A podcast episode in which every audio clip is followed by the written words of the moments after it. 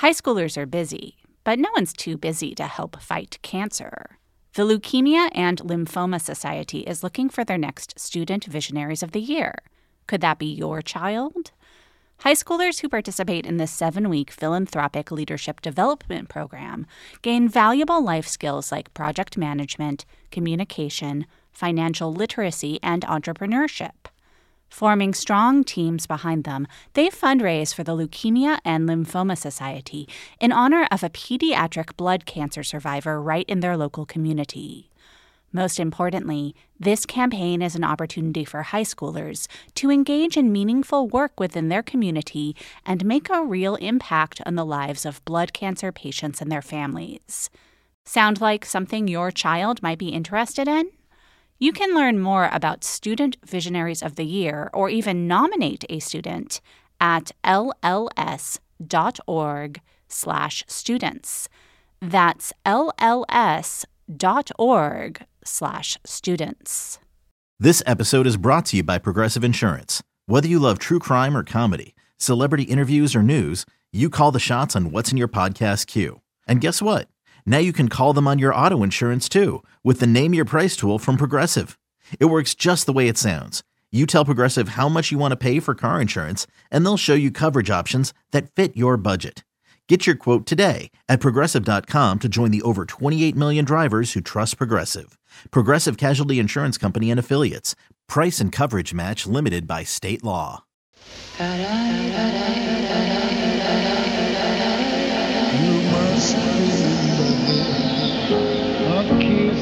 just a kiss. A sigh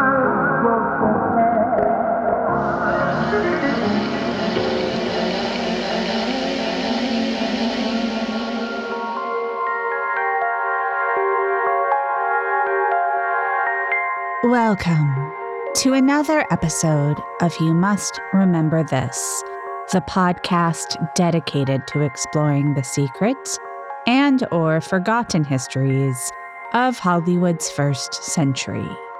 I'm your host, Karina Longworth, and this is part 4 of our ongoing series, Erotic 80s.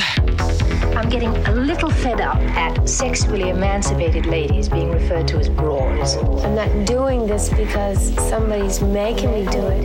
You're that strange girl being a naughty boy. Last year, he was discovered making amateur videos of his own sex romps. The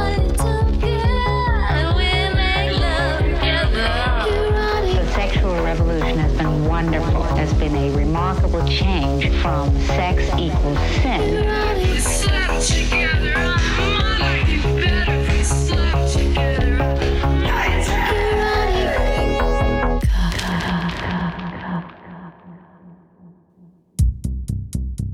Today's episode is about 1981, but we're going to start in 1944. This is what movie sex sounded like then. There's a speed limit in this state, Mr. Neff. 45 miles an hour. How fast was they going, officer? I'd say around 90. Suppose you get down off your motorcycle and give me a ticket. Suppose I let you off with a warning this time. Suppose it doesn't take. Suppose I have to whack you over the knuckles. Suppose I bust out crying and put my head in your shoulder. Suppose you try putting it on my husband's shoulder. That tears it. That's a clip from Double Indemnity, probably the most impactful entrant in the Hollywood genre that flourished in the mid 1940s, that was dubbed by French film critics film noir. Last week, we talked a lot about Paul Schrader, who had been a film critic before he began writing movies like Taxi Driver and directing films like American Gigolo. And in 1971, he published an essay called Notes on Film Noir. Three years after the end of the production code, Schrader was examining the classical Hollywood genre that perhaps did more gymnastics than any other to subvert that code, finding ways to transmute both post war socio-political tensions and sex into storytelling elements that passed the code, if sometimes by the skin of the teeth. Schrader made a bold prediction that 25 years after its golden era, the genre could make a comeback. As the current political mood hardens, Schrader wrote, film goers and filmmakers will find the film noir of the late 40s increasingly attractive.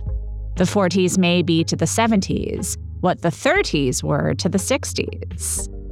And the 70s did bring on a mini boom of what would come to be known as neo noirs.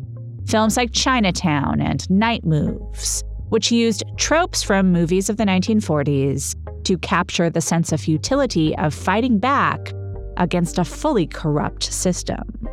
Schrader was writing pre Watergate, those movies were made after. By the early 80s, with the Reagan Revolution in its honeymoon phase, the hardening of the political climate felt like a fait accompli, and a number of filmmakers, Schrader included, returned to films of the 1940s, making remakes with their eyes trained on the flip side of the coin. Politics were seemingly pushed aside in favor of sex, which, of course, in 1981 and today, is political. Schrader's film in this mini boom, his 1982 remake of the 1942 low budget Val Lewton Jacques Tourneur masterpiece Cat People, substituted the original's themes of xenophobia for a visually stunning phantasmagoria of incest and bestiality, which suggested that, for the true outsider, there is no assimilation, only captivity. But since we've already talked a lot about Schrader, today we're going to focus on two movies that preceded Cat People, both released in 1981, and both directed by men who, like Schrader, had helped to redefine American movies in the 1970s. Bob Rafelson and Lawrence Kasdan were born on opposite ends of the so called movie brat generation. Rafelson fed rocket fuel into the new Hollywood as the producer of Easy Rider and director of Five Easy Pieces. Kasdan marched in at the back of the parade, co writing Empire Strikes Back and Raiders of the Lost Ark. In a sense, both had been significantly influenced by classical Hollywood movies. For Rafelson, they were a model to defy by bringing a rawness and naturalism to the screen that was borrowed from European cinema but made uniquely American with the help of his production designer and wife, Toby Rafelson. Kasdan, who got his gig on his first Star Wars movie subbing for the recently deceased Leigh Brackett, who had written noir and westerns for Howard Hawks, built his career on films that borrowed a grab bag's worth of tropes from classical Hollywood cinema, redressing those tropes for the modern blockbuster audience. As the 80s dawned, Rafelson and Kasdan were both at a crossroads. Rafelson ended the 70s getting fired from directing the Robert Redford film Brubaker, he was an undomesticated rogue who was only going to work in an increasingly corporate Hollywood again if someone gave him a second chance. Kasdan had co written two of the highest grossing movies of all time, but as a director, he was untested and unproven. Almost simultaneously, these two filmmakers made the decision to get over these humps in their careers by putting their own stamp on a 40s noir and taking advantage of the new permissibility offered by the rating system to illustrate what double entendre laden films like Double Indemnity had talked around. This episode is about how these two films, released in 1981, The Postman Always Rings Twice and Body Heat, approached the idea of updating film noir to include realistic sex how they played into the personas of stars Jack Nicholson and Kathleen Turner, how they challenged even the relatively liberal standards of what could be depicted in movies of the 80s, and how and why they were received extremely differently. Join us, won't you, for part four of Erotic 80s.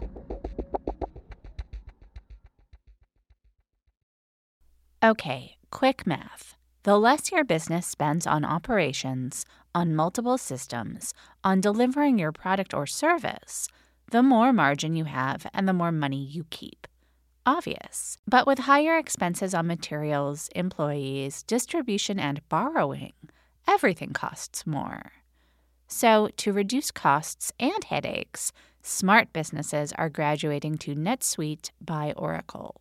NetSuite is the number one cloud financial system, bringing accounting, financial management, inventory, HR into one platform and one source of truth. With NetSuite, you reduce IT costs because NetSuite lives in the cloud with no hardware required, accessed from anywhere. You cut the cost of maintaining multiple systems because you've got one unified business management suite. And you're improving efficiency by bringing all your major business processes into one platform, slashing manual tasks and errors. Over 37,000 companies have already made the move. So do the math. See how you'll profit with NetSuite. Backed by popular demand, NetSuite has extended its one of a kind flexible financing program for a few more weeks. Head to netsuite.com slash remember. netsuite.com slash remember. netsuite.com slash remember. Be kind to your mind with guided meditations from the Meditation for Women podcast. Your mental health benefits from sleeping better, releasing anxiety, and gaining clarity, all of which are benefits of meditation. And since this is Mental Health Awareness Month, give yourself the gift of meditations. All you have to do is press play and close your eyes. Listen to Meditation for Women on the free Audacy app or wherever you get your podcasts.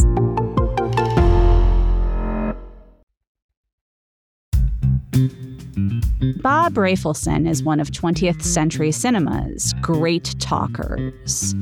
Not that you can believe everything he says.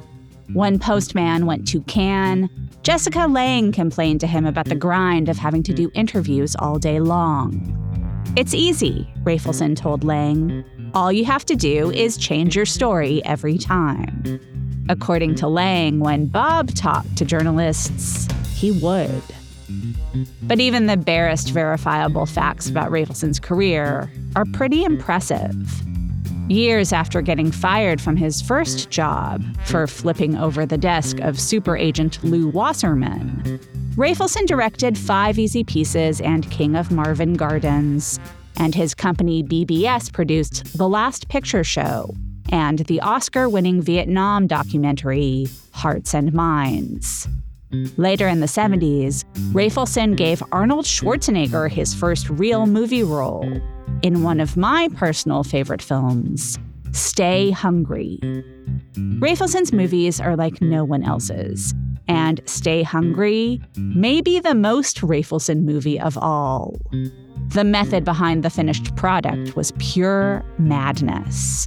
The movie climaxes with a big fight scene set in a gym Rafelson refused to shoot this scene with props or stuntmen, whose choreography he deemed phony. We used real weights, he later said. You can tell because when the character throws them down the stairs, the stairs break. I know exactly how to cover it in a shot so nobody can get hurt. In today's Hollywood, this would not only be considered extremely dangerous, but illegal. Rafelson's desire to really do the thing he was filming manifested again in making Postman. To figure out how to block a crucial shot in which Lange falls out of a moving car, Rafelson made his girlfriend drive his car on the beach with him in the passenger seat and swerve at high speed so he could practice falling out. According to a 2019 Esquire profile, he practiced this 20 to 30 times. He didn't need to punish himself this way.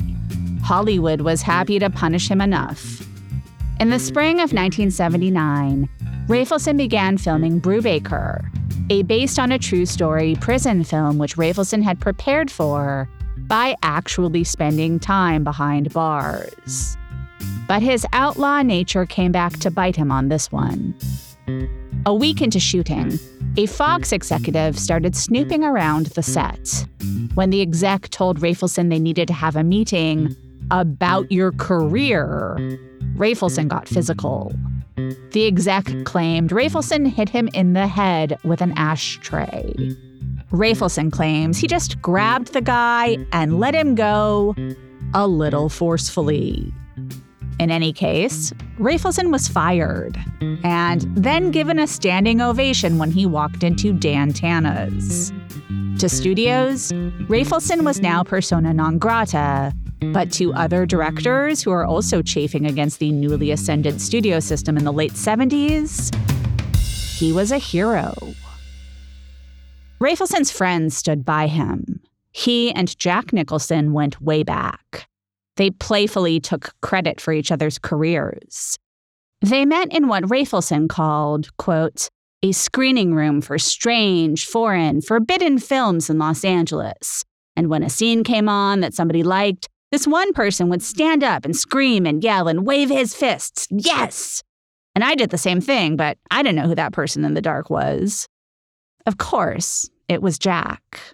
In the years after that meeting, Rafelson created the scaffolding that gave Nicholson a career by hiring him to co write the Monkees movie Head, to co star in Easy Rider, and to take center stage in Five Easy Pieces.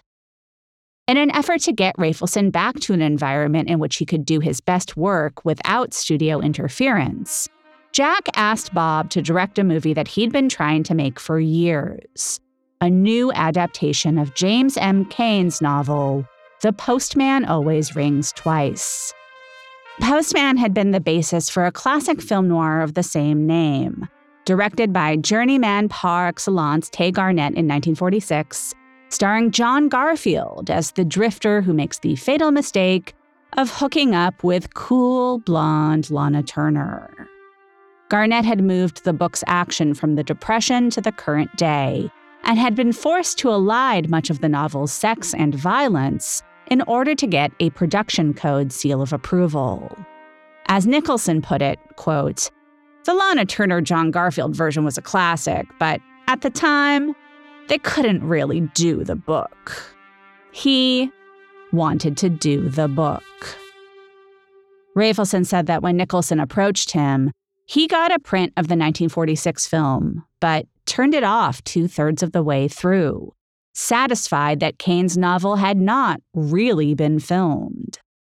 David Mamet, then a playwright who was making his screenplay debut with this adaptation, didn't watch Garnett's film until he was deep in rewriting his own version. Mamet found it to be, quote, very emasculated. It uses all sorts of late 40s and 50s sign language for sex and violence. For anything that's a real expression of emotion, it's rather uninteresting that way. Nicholson, Mamet, and Rafelson were united in thinking it would be more interesting to bring Cain's themes of sex and violence to literal life. Nicholson was on an incredible run. Postman was sandwiched in between The Shining and Reds. Forced to pick projects sometimes years before the movies would be seen by audiences, he said he tried to predict the zeitgeist of the future. When Easy Rider was released, he would say, he realized he was, quote, locked right into the sociological curl like a surf rider. And I found I could stay right in there, ride this, and cut back against it. I like to play people that haven't existed yet, a future something, a cusp character. He chose The Shining, he said, because he was feeling that the, quote, most volatile element in our culture is the pressure inside the family unit. As for Postman, he had long believed that sexual repression could be a killer. If you look at the real facts of your life, you'll find if you're not releasing your sexual energy, you're in trouble, he said in a 1972 Playboy interview. His internal crystal ball told him that 1981 would be when the culture at large was ready to join him in talking about how our hypocritical taboos on sex could drive a man to murder. Jack was the reason Postman got made, the reason Rafelson got the job, and his star power was such that the director was able to get away with casting the least likely choice as his co star.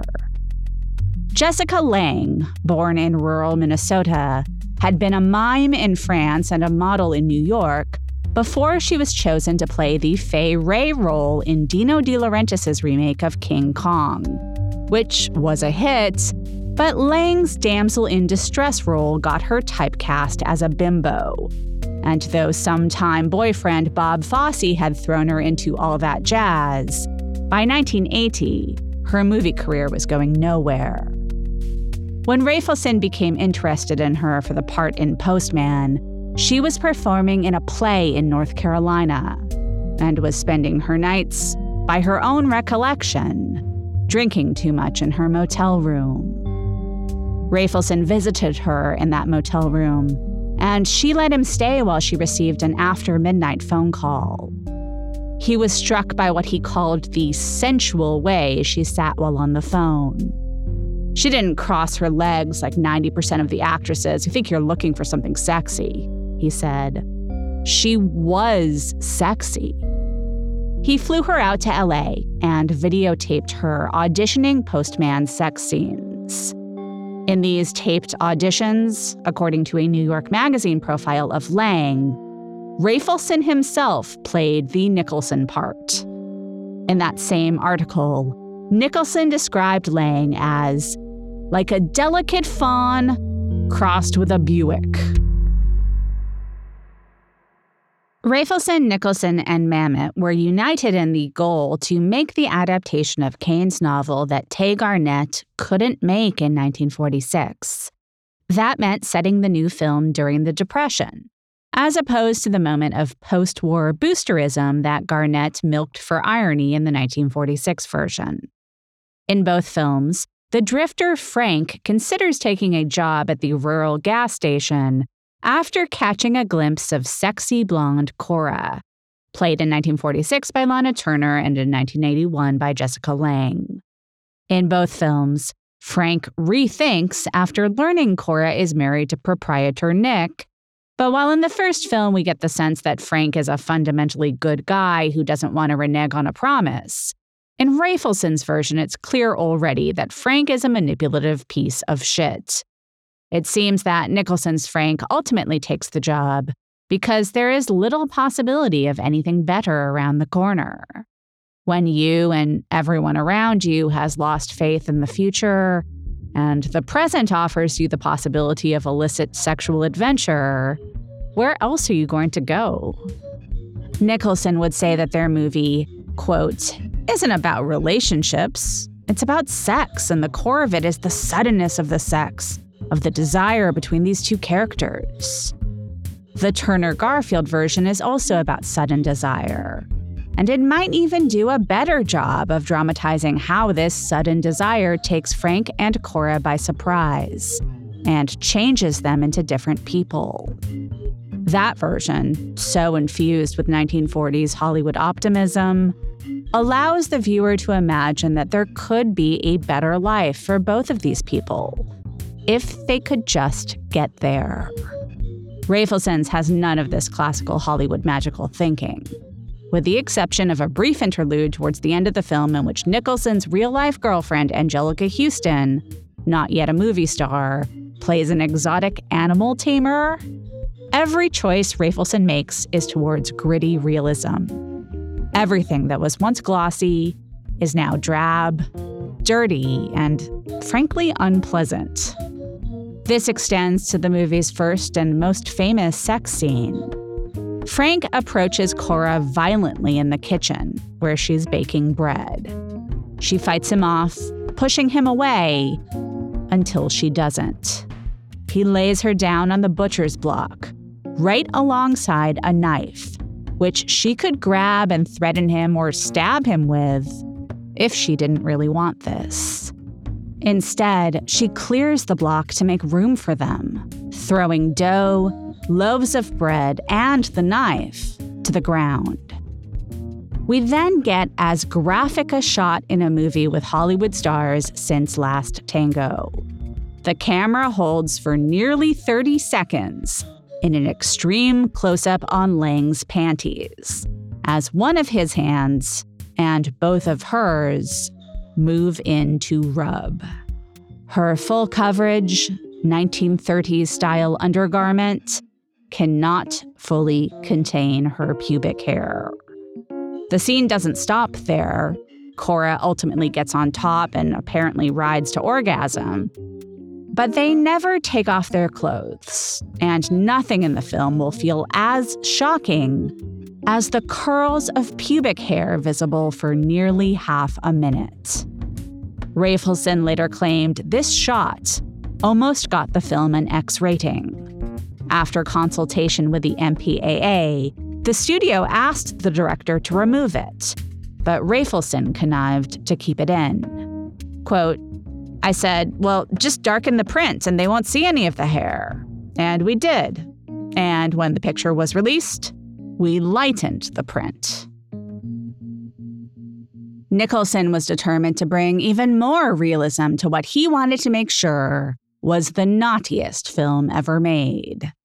The script for this scene and the production design had called for Nicholson to slam an open window shut before the pair got down to business. The actor told his director, quote, Are you out of your mind? You think I'm going to shut a window when I've got this woman laid down there and I can see she wants it? He won that battle, but lost another. He wanted to be filmed in this scene with a real, visible erection. In his words, a bulging railer tenting his pants. He claimed that he asked Rafelson to provide a prosthetic erection, but Rafelson thought he was kidding. So Jack showed up on the day of the shoot, expecting to have a dildo to stick in his pants, only to find out that no such prop had been created. He claimed Rafelson told him, Well, geez, if you're so red hot about this, go upstairs and see what you can do there. Jack said he tried, but experienced performance anxiety. The 1946 Postman Always Rings Twice, of course, had to play much coyer games in order to get away with less. In the equivalent scene in that film, when Garfield aggressively grabs Turner and kisses her, she doesn't say no or resist. She lets it happen. And then when it's over, she makes a big show of fixing her lipstick while he stares, enraptured. This version elegantly shows us that Cora is the one who is really in control, while the Rafelson version keeps showing Frank fighting for domination. The 1981 Postman not only has more sex than the 1946 version, but it's done in such a taboo breaking, graphic way that it can't help but elicit a reaction. Nicholson told Rolling Stone that a friend of his went to a screening, and when he came out, he said, Shit, I haven't had a hard on in a movie since I was 18. Still, the sex is so sudden and so frank that it's hard to feel the vibe between the two characters. In The Old Postman, the pair dance in front of her husband, their faces inching towards each other with magnetic force until she can't take it anymore and breaks and unplugs the jukebox. Then they go to the ocean for a swim, an innocent frolic which has the impact of softening the relationship, making it seem like something more than pure adulterous lust. In Rafelson's version, it's all fear and loathing, and their sexual bond hinges fully on danger. First, that he could physically hurt her, then, that her husband will catch them. Then, when they decide to get rid of the husband and they stage the car accident that kills her husband, they have to beat each other up for verisimilitude. The murder, followed by the fist fight, turns them on more than ever. Rafelson was asked about this scene and why previous directors approaching the Cain text didn't film it the way he did. Certainly, Lana Turner did not walk around for the next act of the movie with a black eye, the way Lange does here. And Rafelson said, quote, I don't give a fuck about the other directors. What do they know about making violent, dirty movies? This is why I made the movie, because they didn't do it. It's a book about sadomasochism. In the 1946 film, by the time they get away with murder and are supposedly free to be together, Frank and Cora hate each other. But the quality of this hate is muddled by director Tay Garnett's inability to be explicit about what kind of relationship the two are having now that Cora is single. That movie transfers all of her hunger onto a post war appropriate ambition to quote unquote be something and elevate herself above her dead immigrant husband or her drifter lover slash accomplice, who she now sees as dead weight. Rafelson's version is better at exploring what happens to a relationship once the obstacles, the danger, is supposedly gone. His Frank and Cora pick drunken fights with one another in order to ratchet up the intensity of sex. At one point, he raises his head from between her thighs, and she spits in his face.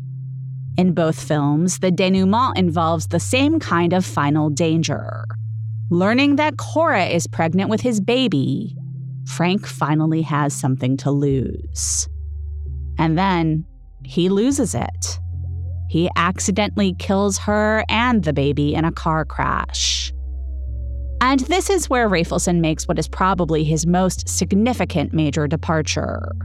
He ends the film with his male protagonist weeping over the body of his female protagonist before Frank can be tried and executed for Cora's murder. Now, Garnett's film ends with a truly bizarre scene in which Frank accepts his fate happily as the karmic and cosmic accounting for his misdeeds and also explains the movie's title because MGM. But Rafelson's change takes the story out of the realm of crime doesn't pay allegory and instead centers it on an abusive man finding redemption and then losing everything all at once. I changed the ending of the book, Rafelson said, because for me, the most tragic thing that can happen to somebody is not to go to prison and be hanged or be in jail for the rest of your life, but to lose the person you love the most in the world. It was, Rafelson said, a tragic love story.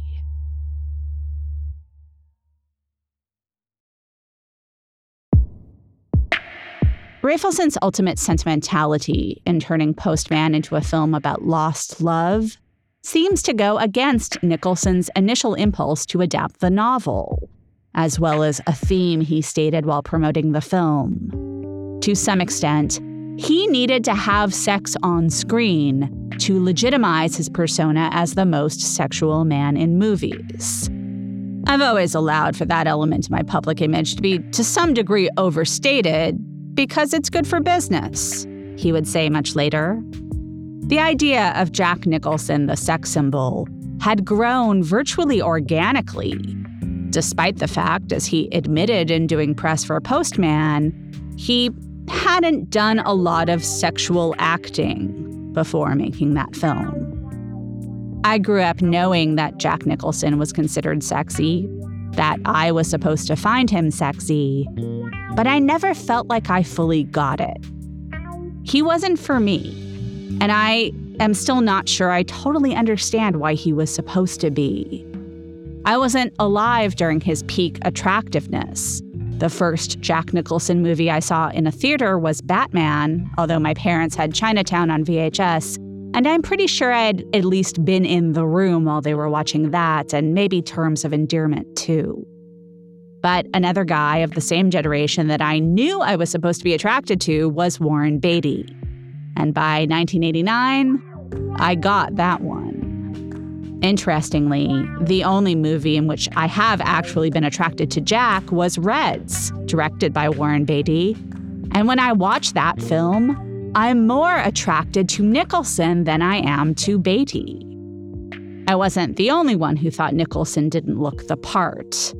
Interviewing Rafelson about Postman, David Thomson commented that Jack was, quote, really giving up the notion of being appealing looking the director concurred. Quote, On the one hand, it's courageous, and on the other, quite self destructive. But Jack has a complacency about the leading man attitude. It's the same thing you see in Orson Welles and Marlon Brando. At a certain point, they didn't give a rat's ass. If anything, it's that attitude that's the sexiest thing about him.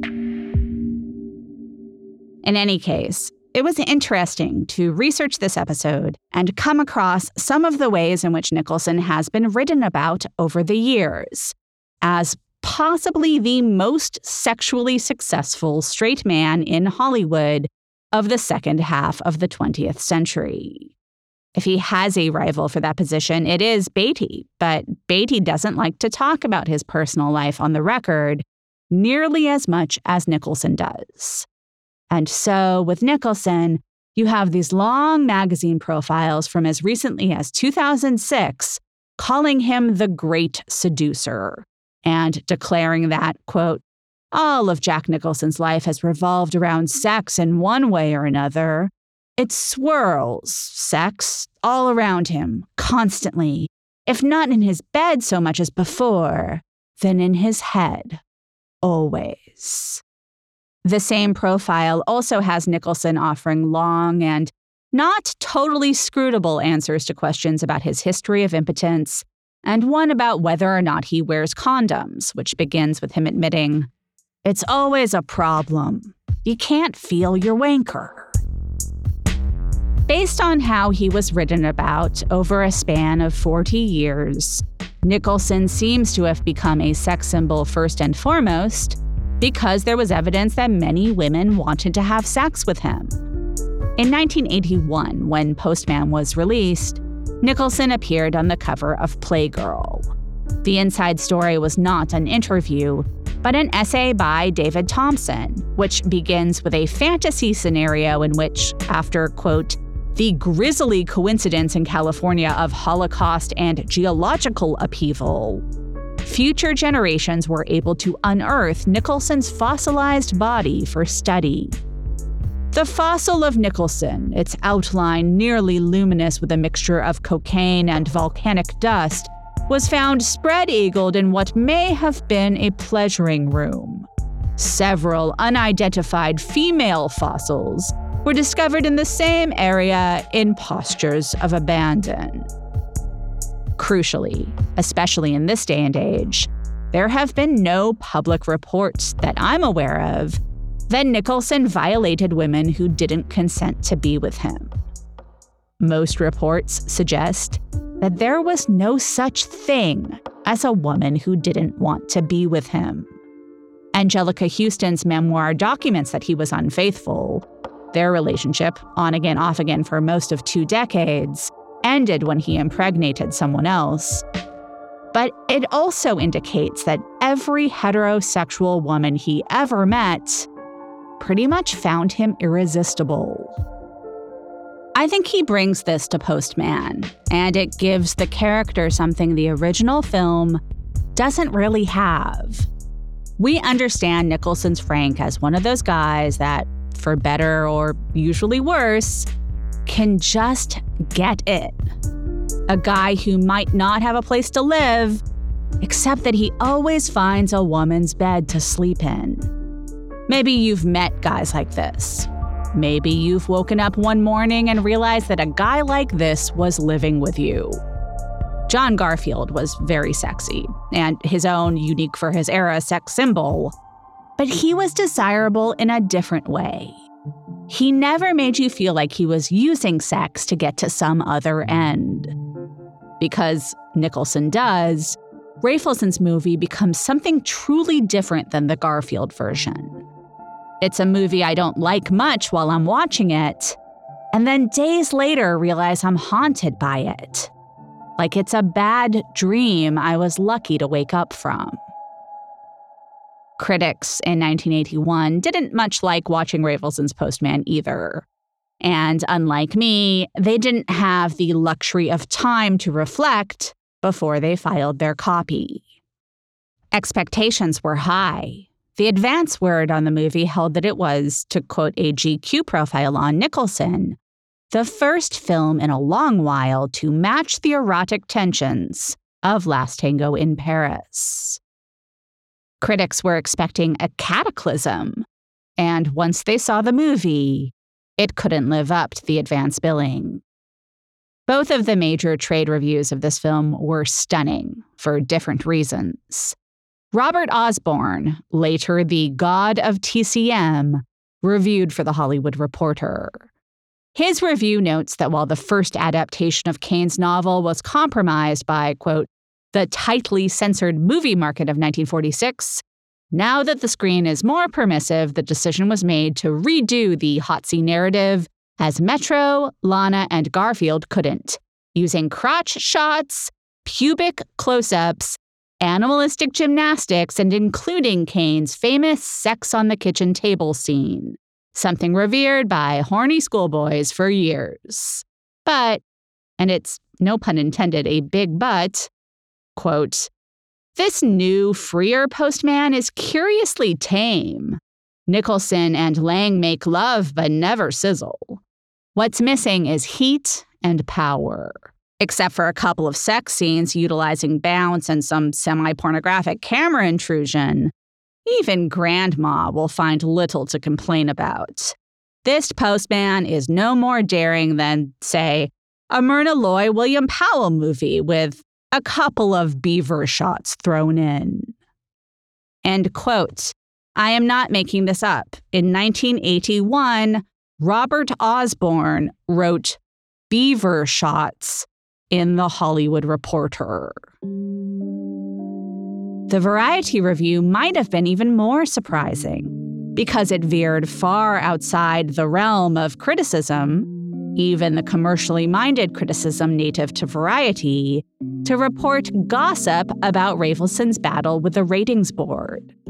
The review was subheaded, A Lot Lost Between X and R. The lead, quote, Today's Hollywood status symbol is to have seen some of the hot sex scenes not allowed into the final version of The Postman Always Rings Twice. Unfortunately, the paying public won't be privy to the footage left on the ratings board floor. It goes on, and I'm going to quote at length. This is the picture that director Bob Rafelson said he would shoot as an X and cut to an R. But he reportedly had a lot more trouble than expected with the rating system, and the final result falls far short of being the sexiest major studio release with top stars. Since nothing stays a secret for long, Hollywood has known for some time the action Rafelson actually shot between Jack Nicholson and Jessica Lange, but the final cut is limited to some fairly heavy groping, explicit shots of Nicholson massaging the front of her panties, and a view of his head between her legs, suggesting more than is ever witnessed. There is no frontal nudity, and the language is relatively mild. If that's enough to turn on today's sophisticated audiences, Paramount and Lorimar may still have a commercial hit. If not, they may have trouble with no more than a well acted, beautifully filmed version of Cain's basic story, which Rafelson has altered for the worst. In the book, their sexual abandon reaches its peak in the moments following their murder. Given the expectations, this should have been the film's wildest scene, too, and supposedly that's how it was shot. Would you believe it's now little more than a kiss and a cutaway? End quote. In 1981, almost a full decade since there had been a single X rated mainstream hit, the industry's mouthpiece publications were chastising a maverick director for promising hardcore and then playing along with the industry organization that was designed to find a happy medium between pushing the envelope and making money. And it wasn't just the trades. Vincent Canby in the New York Times complained that Rafelson's film lacked the, quote, vulgarity that is the essence of Cain's fiction. When Mr. Nicholson's Frank has his way with Miss Lange's Cora atop a flowery breadboard in the back of the diner, indulging in sexual practices that might even have surprised Kane, the pictures on the screen are not only uninvolving, they are, sad to report, tasteful. Canby went on to negatively compare Jessica Lange to what he cited as her analog in hardcore porn. Quote, Miss Lange's low voltage sexuality recalls Marilyn Chambers, the classy, suburban looking pornographic star whose performances are essentially surprising, reminding us of an earlier time when nice young ladies were not supposed to know about such things, much less do them with enthusiasm. Miss Chambers demonstrates sex as someone else might demonstrate a new can opener. There's no heat in what she does, as there is no heat in Miss Lange's performance here. Whatever appetite there was in American culture for this film was apparently extinguished by these kinds of reviews. In America, The Postman Rings Twice was completely rejected, Rafelson said later. It only played for seven days. Finished. And yet, just a few months later, another neo noir and highly eroticized quasi remake of a classic opened to rave reviews and big box office. After the break, why Body Heat succeeded where Postman failed.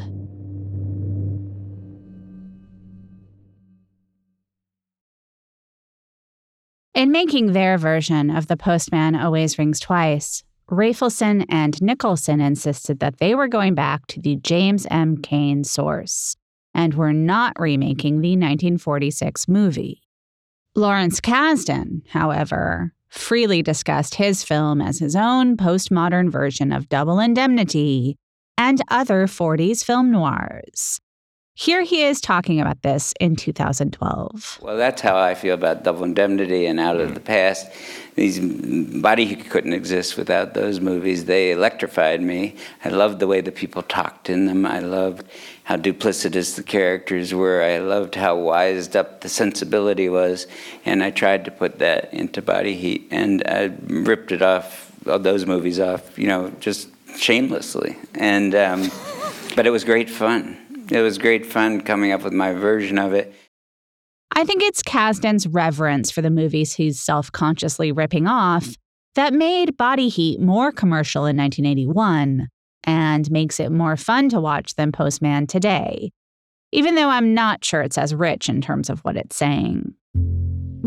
Body Heat is an unmarked remake of Billy Wilder's Double Indemnity, both films are about a cocky man who thinks he's falling into a hot affair with a married woman, only to come to realize he's the mark in a plot to murder her husband so she can walk away with a big payday and he can take the fall. Like Nicholson and Rafelson's Postman, here William Hurt plays a guy whose single superpower is being able to have sex anytime he wants a man who has never contemplated a sexual situation in which he wouldn't have total control. In both cases, a challenge becomes a novelty that makes the sex hotter. So in Postman, in the absence of further challenges, once furtive sex turns into S&M. In Body Heat, Hurt's Ned becomes infatuated with this woman because Unlike every other he's apparently ever known, she's hard to get and dangerous to be with. They are fuckboys, out of their depth. But the obvious difference between the two films is that Body Heat makes its sex look like fun. It's every bit as seductive as American Gigolo, and their male leads are tapping a similar vein. Certainly, they're wrapped in similar tropes. Like Gere's, Julian Kay, Hurt's Ned Racine drives a convertible, smokes evocatively, works out, and displays his tight body. A big difference is that Ned's seduction method is so aggressively verbal. Here he is talking to Kathleen Turner's Mattie on their second meeting, after he's basically stalked her to her neighborhood bar. Most men are little boys. Maybe you should drink at home. Too quiet. Maybe you shouldn't dress like that. This is a blouse and skirt. I don't know what you're talking about. You shouldn't wear that body. At the end of this scene, she invites him over to her house. Her husband is out of town, ostensibly to listen to her wind chimes.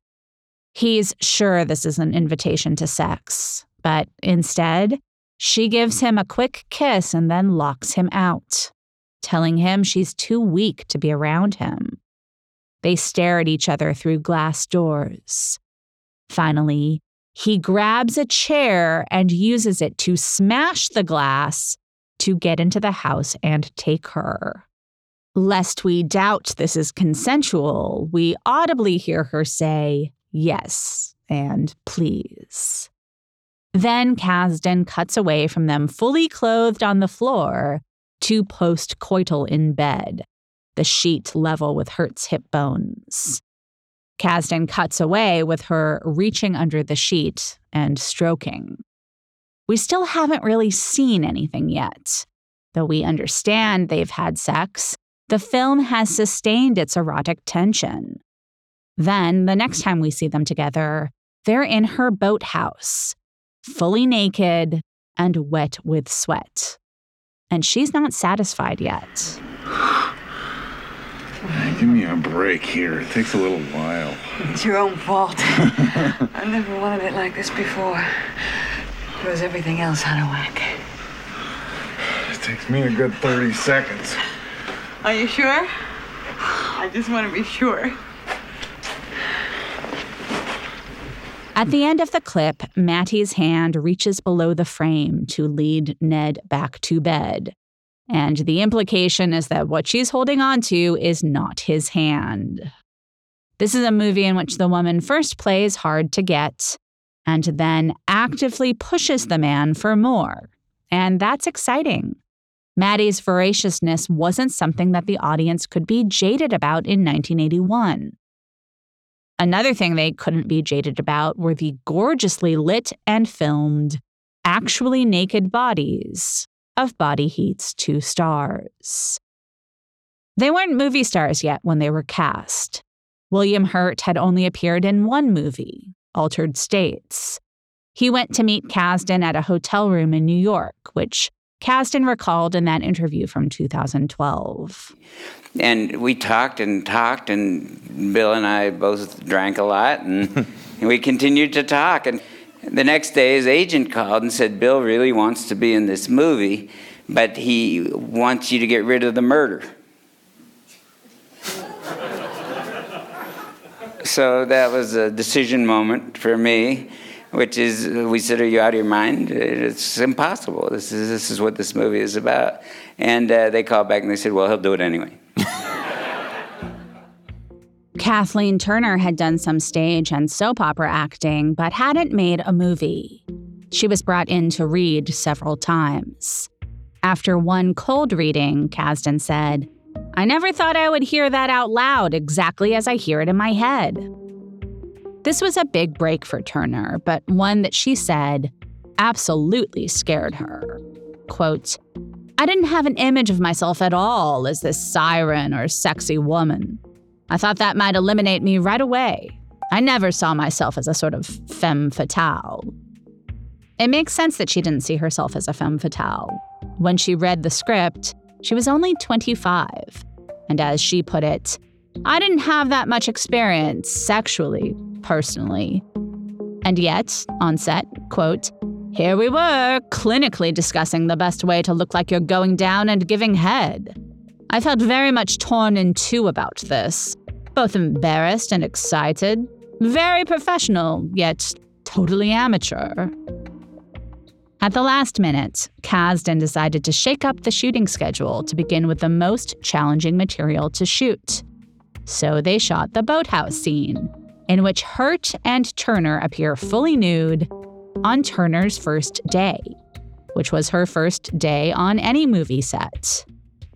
In this scene and many others, the actors' bodies glisten with sweat from the hot and humid Florida summer.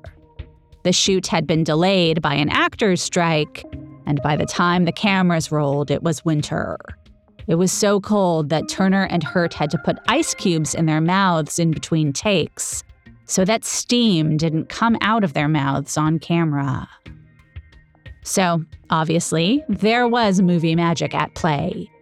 But even while describing how carefully her sex scenes and body heat were choreographed, Turner broke from press junket convention by acknowledging that it wasn't all make believe. After shooting Ned and Mattie's first sexual encounter, she said, I ran upstairs to my dressing room and I was shaking and shaking and crying, and I just sort of broke down. I did that after almost every one of the heavy scenes. It's just too open. The truth is, you can act sexuality to a certain extent, but if you are actually being touched, actually touching someone, there is a gray area there because your body is responding. Even though your mind is saying, okay, now the camera is there. So you're thinking that stuff, but you're also having physical reactions because nobody can be petted, touched, and kissed without feeling something. I think that was the effect on everybody. The interviewer asked her what happens when actors get too turned on, and she responded, I'm not really sure you can get too turned on. I think there's an automatic safety valve that is simply your responsibility technically as an actor. If you get too turned on, you start rolling around and you're out of shot. In giving this interview, Turner broke a taboo that had long been in place in terms of the way actors talked about sex scenes. And it's notable that she gave it years after the release of Body Heat, and not as promotion for the film. Turner had been prepared for there to be some attention given to the sex and body heat. As she later said, we realized we were making a film that would not just push but open the envelope in its realistic treatment of sexuality. On set, she recalled, you would catch the crew grinning at one another because they knew something very good was happening. Turner would later say that when she first got the job, I had big doubts about whether we could hold the line between being dismissed as sensationalistic sex or being seen as a groundbreaking film. The risk to each of us was substantial. We had to believe Larry would keep it on the right side of the line. He did. But she was not prepared for how fully people would assume that she was the femme fatale she portrayed. Before the film was even finished, Turner was confronted by her agent, who happened to be her ex boyfriend. The agent said, I hear you are having an affair with Bill and with Larry at the same time. Turner felt this accusation like a sock to the stomach. How could you say that? She asked her agent slash ex boyfriend. He responded, I just think you should know what people are saying. In the aftermath of the movie's release, Turner would find that her introduction to the film going public and to film critics as a sexually voracious con woman was hard to shake. The reviews of Body Heat were mostly fabulous and instantly established Kasdan as an important director. I can't remember a film debut to equal it. That is, when a director has made a first film as fully and intelligently realized as body heat, wrote Vincent Canby in the New York Times, noting that rarely have moments of passion been presented on the screen with such fleshy eroticism, although always framed discreetly enough to safeguard the R rating. The Hollywood Reporter dubbed Kasdan definitely this year's directorial discovery. Playing a quote unquote monster, the critic allowed that Turner carried the major burden of the picture, and she's tremendous in her film debut. Attractive and intelligent, she can also be enormously sexy and convincingly devious. Variety acknowledged the ways in which Body Heat was both something old and something new, calling it, quote, an engrossing, mightily stylish meller in which sex and crime walk hand in hand down the path to tragedy, just like in the old days. Since there hasn't been a good entry in this basic genre since Chinatown, public's appetite for a suspense laden with steamy atmospherics is difficult to gauge. But fact that Pick delivers the good should guarantee a certain audience. Note the qualifier good. Later in the review, the industry's leading trade publication made it clear that Kasdan's movie had pulled off something Rafelson's had not However familiar the elements, Kasdan has brought the drama alive by steeping it in humid, virtually oozing atmosphere, by corrective examples showing how the recent version of Postman went wrong. The heat of the title is palpably evident, both mundanely in the weather and in the irresistible attraction of the sexy leads. Sexual scenes are quite frank and convincing, and there are at least a couple of provocative moments, the likes of which haven't ever been seen before in a mainline R rated American feature. Box Office magazine also used its review of Body Heat to disparage Postman. Quote, the two actors deliver a magnetism only hinted at in the recent Postman between Jack Nicholson and Jessica Lange. The outlier was Pauline Kael, who eviscerated Body Heat as a 40s pastiche that verges on camp but takes itself straight, and wrote one of her most misogynistic takes on Kathleen Turner. The most embarrassing thing a performer can do is act more sexy than he or she appears to be, Kael wrote. And Kasdan has led Turner into this trap. But she's so remote that she isn't even embarrassing. If we felt this siren enjoyed her perversity and control, as Barbara Stanwyck did in Double Indemnity, there'd be some humor at least in her ensnarement of the lawyer. Or if she had Stanwyck's smeary mouth and cheap, teasing way of rubbing against her fall guy, there'd be the suggestion of zingy, nasty sex. Pauline Kael was maybe the only person to watch Body Heat in 1981 and not feel the suggestion of zingy, nasty sex. Roger Ebert thought she was so off the mark that he wrote a whole thing defending Turner against Kael's criticisms. Quote, Kael is unfair to Turner, who in her debut role played a woman so sexually confident that we can believe her lover would be dazed into doing almost anything for her. The moment we believe that, the movie stops being an exercise and starts working.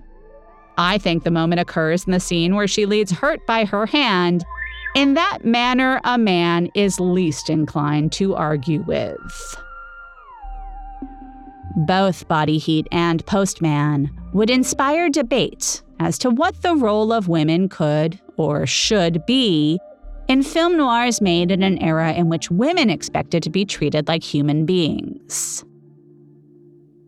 The March April 1981 issue of Film Comment included several articles about Postman, and in one, critic Dan Yakir suggested that the film violated Cain's intent because Lange's character had been rewritten from a cunning femme fatale into a victim of both her husband and lover for the sake of, quote, an 80s feminist view.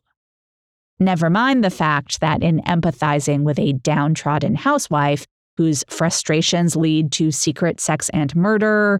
Postman more embodies the worst case scenario of the feminine mystique published in the early 60s. Even in film comment, it was implied that an 80s feminist view had no place in film noir. This point of view was articulated more directly by film historian Foster Hirsch in his 1999 book on neo noirs, Detours and Lost Highways. He wrote that noir remakes tend to, quote, reveal a lack of confidence in the genre's traditional treatment of women.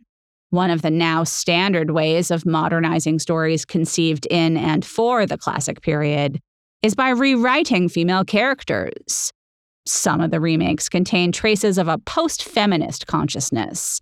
And while the shifts may appease the captains of political correctness, they have in every case proven bad for noir. The genre's two customary representations of women, the femme fatale and the patient wife, resist ideological tampering or adjustment. Indeed, the impact of many classic noir stories depends on women remaining in exactly the place their original authors assigned them. He specifically scapegoats Jessica Lange for embodying what he calls the contaminating post feminist influence in three noir remakes. In Postman, Hirsch writes, Lange's sensitive, tremulous performance only reinforces the immutable noir logic that a femme fatale cannot be humanized. I would argue that Rafelson's Postman doesn't even really try to present Cora as a femme fatale. It can't, because who would believe that Jack Nicholson could only kill because a woman seduced him into it? In any case, the original noir films couldn't humanize femme fatales because the only way they passed the production code was by ensuring that characters like Barbara Stanwyck's paid with their lives for their crimes. Crimes which sometimes amounted to not much more than excessive sexuality. Society of the mid 20th century punished sexually aggressive women too, although its rules were enforced perhaps less consistently than Hollywood's. Still, if society in the 1980s was paying lip service to the idea that the old rules for women had changed or should change, shouldn't the rules governing femme fatales change too? Hirsch liked Body Heat better because he felt Turner better embodied James Cain's concept of a ravenous, depleting female sexuality, the embodiment of male castration anxiety. In short, the exemplary praying mantis. These types of reactions, and the press that would follow Turner for years, which we'll talk about more in a later episode on another of her 80s movies, suggest that what the noir audience wanted, what they were used to getting from Hollywood movies, was for a woman who liked sex to turn out evil. Body Heat's real innovation was that Mattie didn't die. And I think that's a huge reason why Body Heat was more successful than Postman. In Rafelson's film, so many of their encounters begin with his aggression towards her. We're led to believe she likes this sex but she only seduces him through antagonism. This dynamic is more difficult to identify with. It's not as immediately sexy. Also, Jessica Lange is very beautiful, but she's styled aggressively naturalistically. We've been conditioned to see Jack Nicholson as a sex symbol, but objectively, he's a middle aged, doughy guy. In Body Heat, Kathleen Turner is forever in full glam hair and makeup. Hurt is young, 31, tanned and in shape. He wears fitted shirts and jeans when he's wearing any clothes at all. And Kasdan shows us as much of him as he does of her. If pubic hair was the big boundary broken by Postman, it's a boundary both actors glide over in body heat. Postman is so gritty as to be unpleasant. The close up on Lange's panties is also a close up on Nicholson's fingers, which are caked with dirt. In that film, the couple talks of escaping their squalid surroundings, but there's no vision of where they could go to that would be better because there is nowhere to go. These two can only exist together in these kinds of circumstances. Body Heat allows the viewer to dream about a getaway and also suggests that the sweaty, furtive coupling that's the only option until these two can be together out in the open is not a bad way to spend time. Body Heat glamorizes. And in that sense, it does exactly what film noirs and other movies dealing with sex of the production code era used to do Rafelson's postman pushes the viewer out of their comfort zone. Body heat takes a form and language that the audience is familiar with and adds nudity. What's not to like? Kathleen Turner summed it up in an interview with Playboy in 1986 after Romancing the Stone had turned her into one of the most bankable actresses in movies. Looking back on the movie that had thrust her into the spotlight, she gave Body Heat credit for being the rare film to portray what she called good adult sex. As of 1986, she could only name one other film from that decade that even tried to do the same. There was The Postman Always Rings Twice with Jack and Jessica, but I didn't like the sexuality in that. You watched these two people do things to each other. It was so brutal. Even though Body Heat did well at the box office, it became a classic of sorts thanks to the rise of video stores where a box cover designed to imply sex could all but guarantee frequent rentals. People were starting to get used to watching titillating material at home, which would ultimately be bad for sex in movies.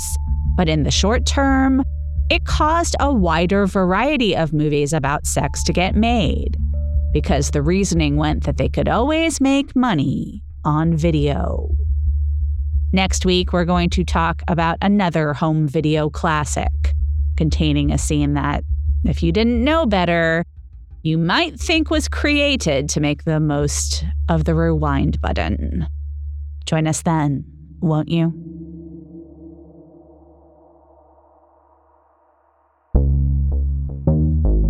Thanks for listening to You Must Remember This. The show is written, produced, and narrated by Karina Longworth. That's me. This season is edited and mixed by Evan Viola. Our research and production assistant is Lindsay D. Schoenholtz. Our social media assistant is Brendan Whalen. And our logo was designed by Teddy Blanks. If you like the show, please tell anyone you can any way that you can. You can follow us on Twitter at Remember This Pod, and we're on Facebook and Instagram too. And if you go to our website, you must remember this podcast.com. You can find show notes for this and every other episode, which include lists of our sources and much more. At the website, you can also find merch like hats, t shirts, and our special limited edition Dead Blondes coloring book.